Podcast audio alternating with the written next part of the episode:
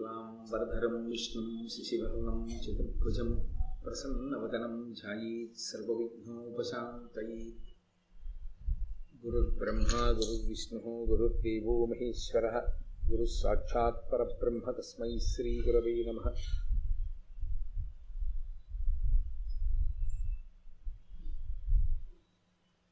व्यासाय विष्णुरूपाय, व्यासरूपाय विष्णवे, नमो वै ब्रह्मनिधये वासिष्ठाय नमो नमः।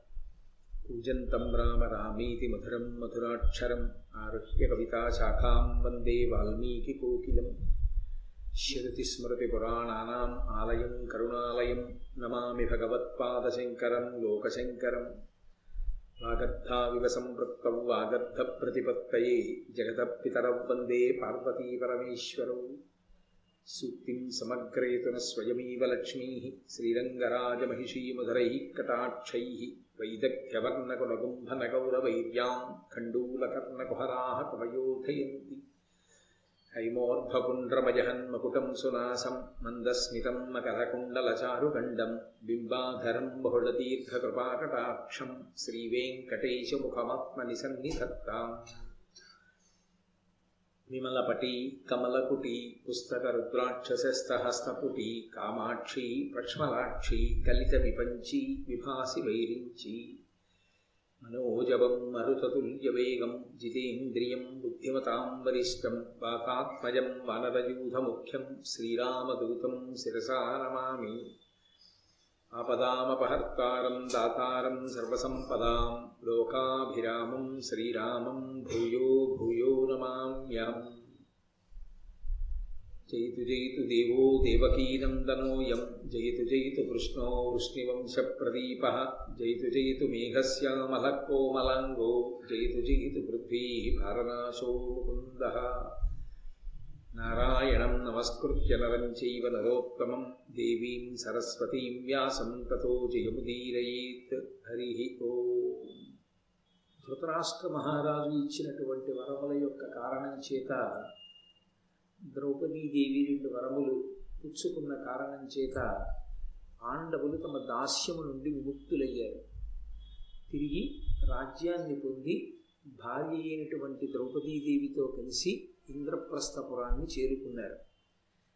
ఎంత ఇంద్రప్రస్థపురాన్ని చేరుకున్నా ఎంత రాజ్యాన్ని తిరిగి పొందినప్పటికీ ధృతరాష్ట్ర మహారాజు గారు ధర్మరాజుని పిలిచి ఎంత అనునయంగా మాట్లాడి నువ్వు ధర్మరాజువి నీకు తెలియని ధర్మమేముంది? జరిగిన సంఘటన జరగలేదనుకుని మరిచిపో అని చెప్పినప్పటికీ అది అంత తేలికగా మరిచిపోయేటటువంటి సందర్భం కాదు. ఒకసారి పాదుకున్నటువంటి వైరం అంత తేలికగా ఇక సమసిపోయేది కాదు. అందున ధర్మరాజు గారు మనసు కొంత సరిపెట్టుకొనగలడేమో కానీ భీమసేనుడు అలా సరిపెట్టుకోవడం అంత తేలికైనటువంటి విషయం కాదు.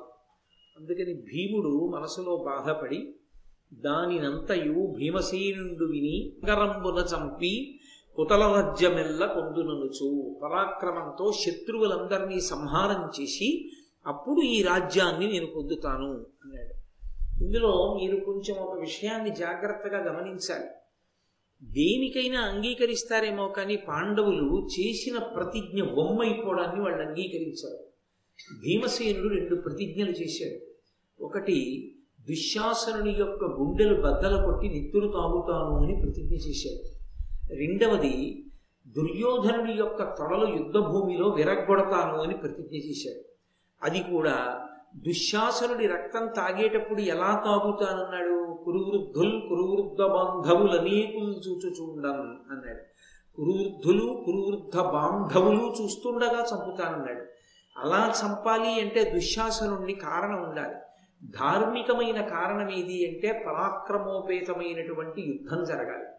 ఆ యుద్ధంలో తాను దుశ్శాసనుణ్ణి దుర్యోధనుణ్ణి మట్టు పెట్టాలి ఇప్పుడు ఈ ఇచ్చినటువంటి రాజ్యానికి వాళ్ళు మనసు కుదుటపరుచుకుని సంతోషపడిపోయి ఆ రాజ్యం ఏలుకుంటూ కూర్చున్నారనుకోండి భీమసేనుడి ప్రతిజ్ఞ ఎలా పారుతుంది?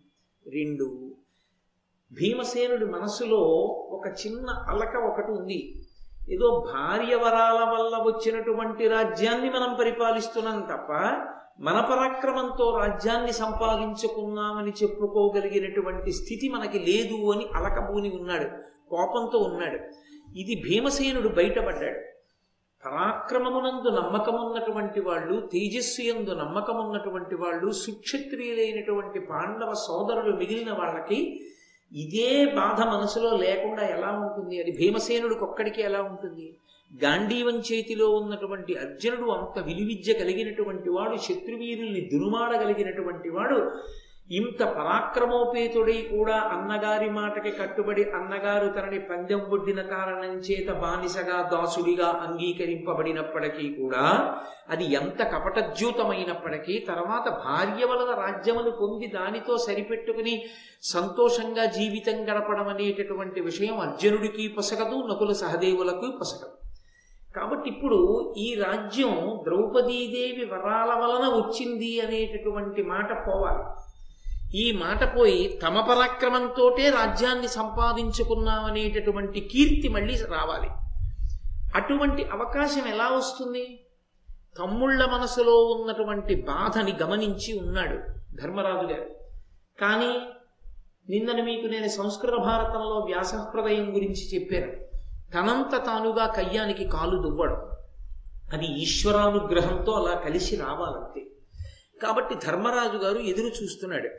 ఎవడు ధర్మాన్ని పట్టుకున్నాడో వాడికి అవకాశం తనంత తానుగా వస్తుంది. అది ఎవరు ఈ వీళ్ళని మట్టు పెట్టాలనుకుంటున్నారో ఎవరు పాడు చేయాలనుకుంటున్నారో పరమేశ్వరుడు వాళ్ళ చేత పొరపాటు చేయిస్తాడు.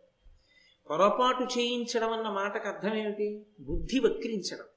బుద్ధి సక్రమమైన నిర్ణయం చెయ్యదు.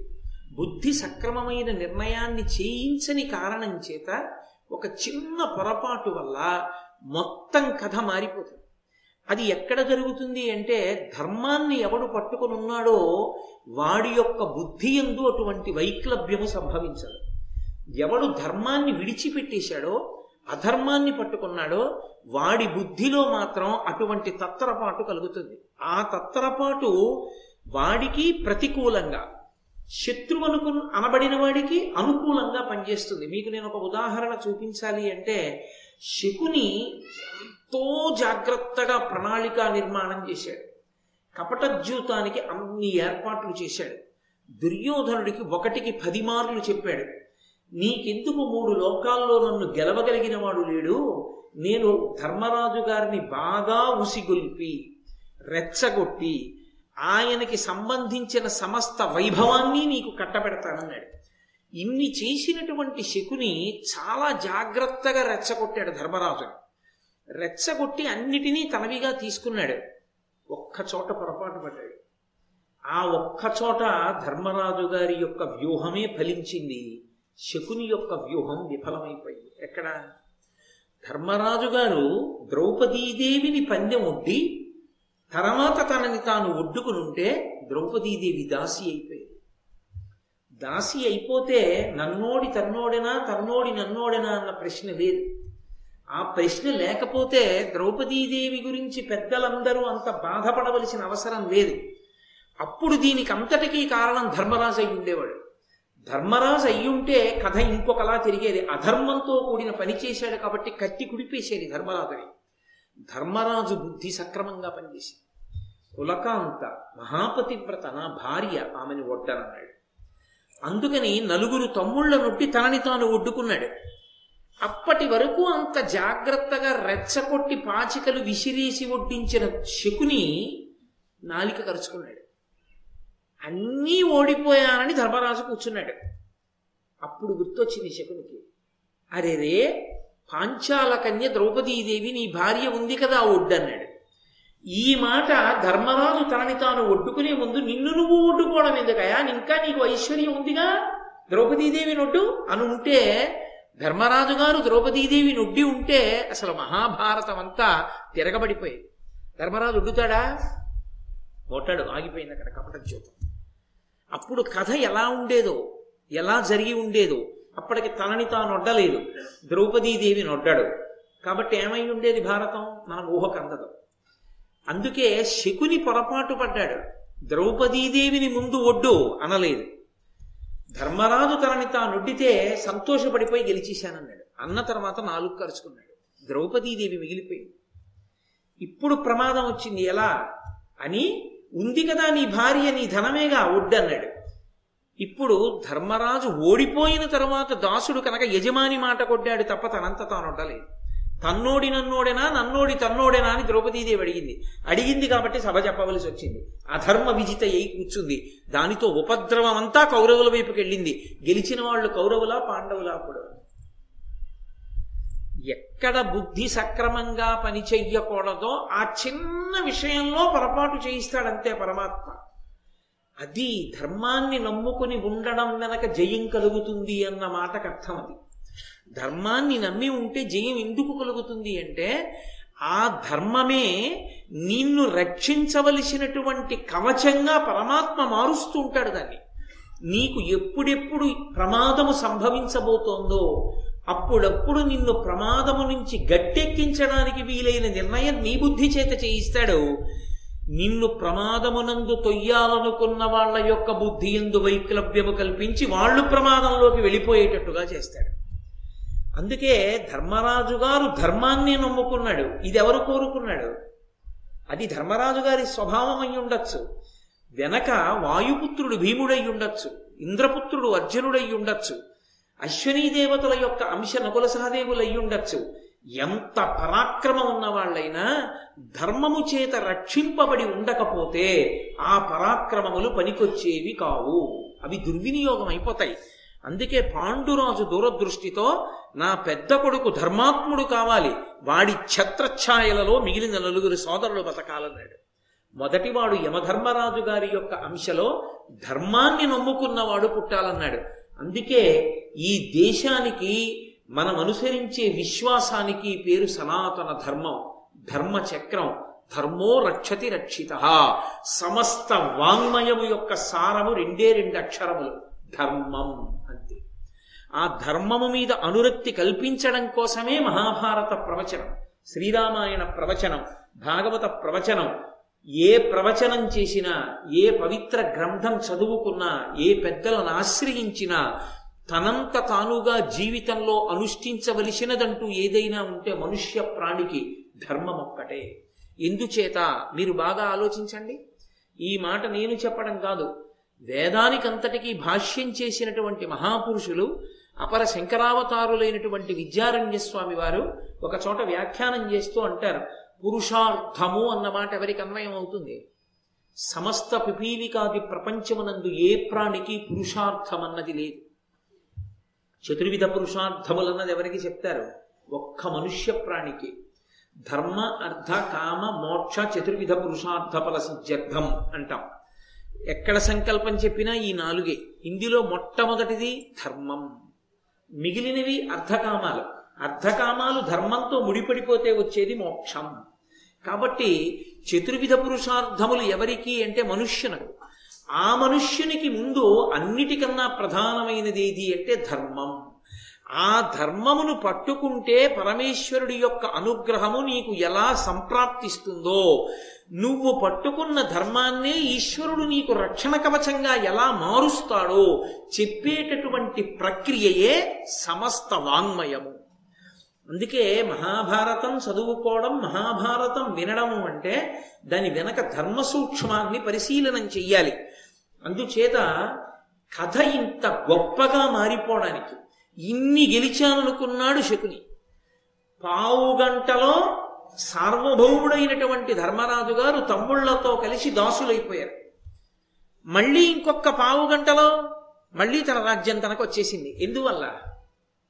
కేవలం శకుని చేసిన తప్పు వల్ల దుర్యోధనుడు చేసిన తప్పు వల్ల కర్ణుడు చేసిన తప్పు వల్ల దుశ్శాసనుడు చేసిన తప్పు వల్ల పాండవుల ఓర్పు వల్ల ద్రౌపదీదేవి యొక్క పతివ్రత ధర్మం వల్ల. ధర్మం నెగ్గిందా? అధర్మం నెగ్గిందా? ధర్మం వెంటనే నెగ్గుతుందంతే. ధర్మం అనేటటువంటిది చేతికి రాసుకున్నటువంటి నూనె లాంటిది. అది చేతికి ఉండగా పనసపండు కొట్టినా చేతికి అంటుకోదు. ఆ ధర్మం పట్టుకునున్నంతసేపు అది నిన్ను నిరంతరం రక్షణ చేస్తూనే ఉంటుంది. అది పరమేశ్వరుడు రక్షణ ఇచ్చేటప్పుడు చూసేదేది అంటే వాడు ధర్మాత్ముడా. ధర్మాన్ని పట్టుకుని ఉన్నాడా? ధర్మాన్ని పట్టుకుని ఉన్నాడు. ఆ ధర్మాన్నే నీకు రక్షణగా మారుస్తాడు ఈశ్వరుడు. ద్రౌపదీదేవికి అనంతమైన వస్త్ర సంపద వచ్చింది అంటే ఆయన ఎక్కడి నుంచో చీరలు కొని పంపించలేదు. ఆమె ధర్మాన్ని చీరలుగా మార్చాడు. అప్పటికి ఆమె మాన సంరక్షణ కొరకు ఆమె ధర్మము చీరలుగా మారి ఆమె మానాన్ని సంరక్షించింది. పాండవుల ధర్మము ఆ ధృతరాష్ట్ర మహారాజు గారి అంతఃపురంలో అపశకున రూపములో కనపడి ధృతరాష్ట్రుడు భయపడేటట్టు చేసి ఏ పుత్ర వ్యామోహంతో పాండవుల రాజ్యాన్ని కొల్లగొట్టించాడో అదే పుత్ర వ్యామోహంతో భయపడి వరాల రూపంలో వాళ్ళ ఐశ్వర్యం వాళ్ళకి ఇచ్చేటట్టు చేసి. అది ధర్మం. ఆ ధర్మం కాపాడుతుంది. ధర్మమునందు అంతర్లీనము సహనము. ధర్మాన్ని పట్టుకునేవాడు ఎప్పుడూ ఓర్పుతో ఉంటాడు. అధర్మాన్ని పట్టుకునేటటువంటి వాడు ఎప్పుడూ ఓర్పుతో ఉండడు. మహాభారతం వినేటప్పుడు ఈ విషయాన్ని మీరు ఎర్రసిరాతో వ్రాసుకుని వినాలి. ధర్మాన్ని పట్టుకునేటటువంటి వాడికి చాలా చాలా ఓర్పు ఉండాలి. అధర్మాన్ని పట్టుకునేవాడికి ఓర్పు ఉండాలని మీరు కోరుకోవలసిన అవసరమే ఉండదు. ఎందుకో తెలుసా?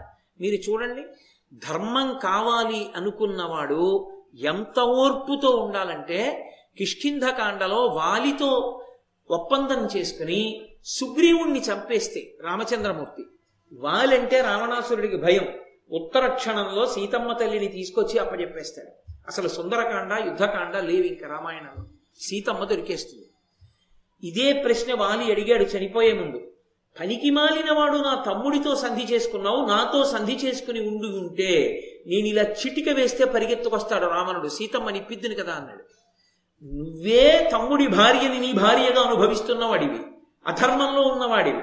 అధర్మంలో ఉన్న నీతో చెలివి చేసిన ఆ భార్యని తెచ్చుకునే కన్నా ఓర్పు పట్టి మరిన్ని కష్టాలు పడి ధర్మానికే తల ఒగ్గి సుగ్రీవుడు ధర్మమునందున్నవాడు కాబట్టి సుగ్రీవుడు ధర్మాత్ముడు కనుక అతనితో చెలివి చేసి ఎన్ని కష్టాలు పడి ఓర్పుతో ఉండైనా సరే అప్పుడు నా భార్యని తెచ్చుకుంటానన్నాడు.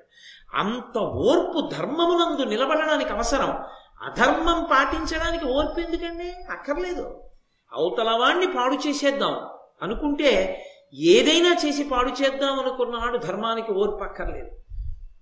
మనం ధర్మాన్ని పట్టుకుంటే పరమేశ్వరుడు మనని అనుగ్రహించి తీరుతాడన్న నమ్మకంలో వేచి ఉండవలసినటువంటి అవసరం ఉంటుంది. నీకు ఎదురు దెబ్బ తగులుతున్నా సరే కాదు నా ధర్మం నన్ను రక్షిస్తుందని అచంచల విశ్వాసంతో మీరు ధర్మాన్ని పట్టుకుని ఉండగలిగితే ధర్మము కాపాడి తీరుతుంది. ధర్మము ఓడిపోవడం అన్నది ఉండదు. ఎందుచేత? ధర్మమే ఓడిపోతే ఈశ్వరుని ఆస్తిక్య ఆస్తిక్యమే అస్తిత్వమే ప్రశ్నింపబడుతుంది. అసలు ఈశ్వరుడు ఉన్నది ఎందుకు ధర్మాన్ని రక్షించడానికి. ధర్మ సంస్థాపన కొరకే ఆయన అవతార స్వీకారం కూడా చేస్తాడు. ధర్మ సంస్థాపనార్థాయ సంభవామి యుగే యుగే. అటువంటి ధర్మానుష్ఠానము కొరకే ఓర్పు. ఆ ధర్మం అక్కర్లేదు అని ఒక్క మాట అనుకుంటే ఇక ఓర్పు అవసరం ఉండదు.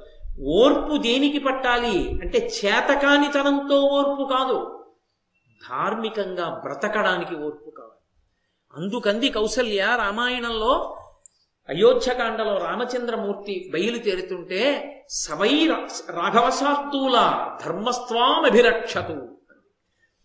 ధృత్యేన నియమేన చ నువ్వు ఏ ధృతితో విశ్వాసంతో నియమంతో ధర్మాన్ని నమ్ముకున్నావో ఆ ధర్మాన్ని వదలకు రామా. ఆ ధర్మమే నిన్ను కాపాడుతుందండి. ఆ ధర్మమే పట్టుకున్నాడు. త్రేతాయుగంలో రాముడు ధర్మాన్ని పట్టుకున్నాడు కాబట్టి త్రేతాయుగం ద్వాపరయుగం అయిపోయిన తర్వాత కూడా కలియుగంలో కూడా ఎక్కడ చూసినా ప్రతి గ్రామంలో రామాలయం కట్టి రామచంద్రమూర్తి అనుగ్రహానికి మనం పాత్రులం అవుతున్నాం ఏది వ్రాసినా శ్రీరామ వ్రాయకుండా ఉండం శ్రీరామ నామం పలకకుండా ఉండం. అంటే ధర్మము ఎంత అవసరమో మనకి తెలియచేస్తుంది. ధర్మాన్ని ద్వాపర యుగంలో పట్టుకున్నాడు కృష్ణ పరమాత్మ. అన్ని కష్టాలు పడ్డాడు ఓర్చాడు. ఓర్పు పట్టేది దేనికి అంటే ధర్మమునందు నమ్మకాన్ని మిగుల్చుకోవడానికి ఓర్పు అవసరం.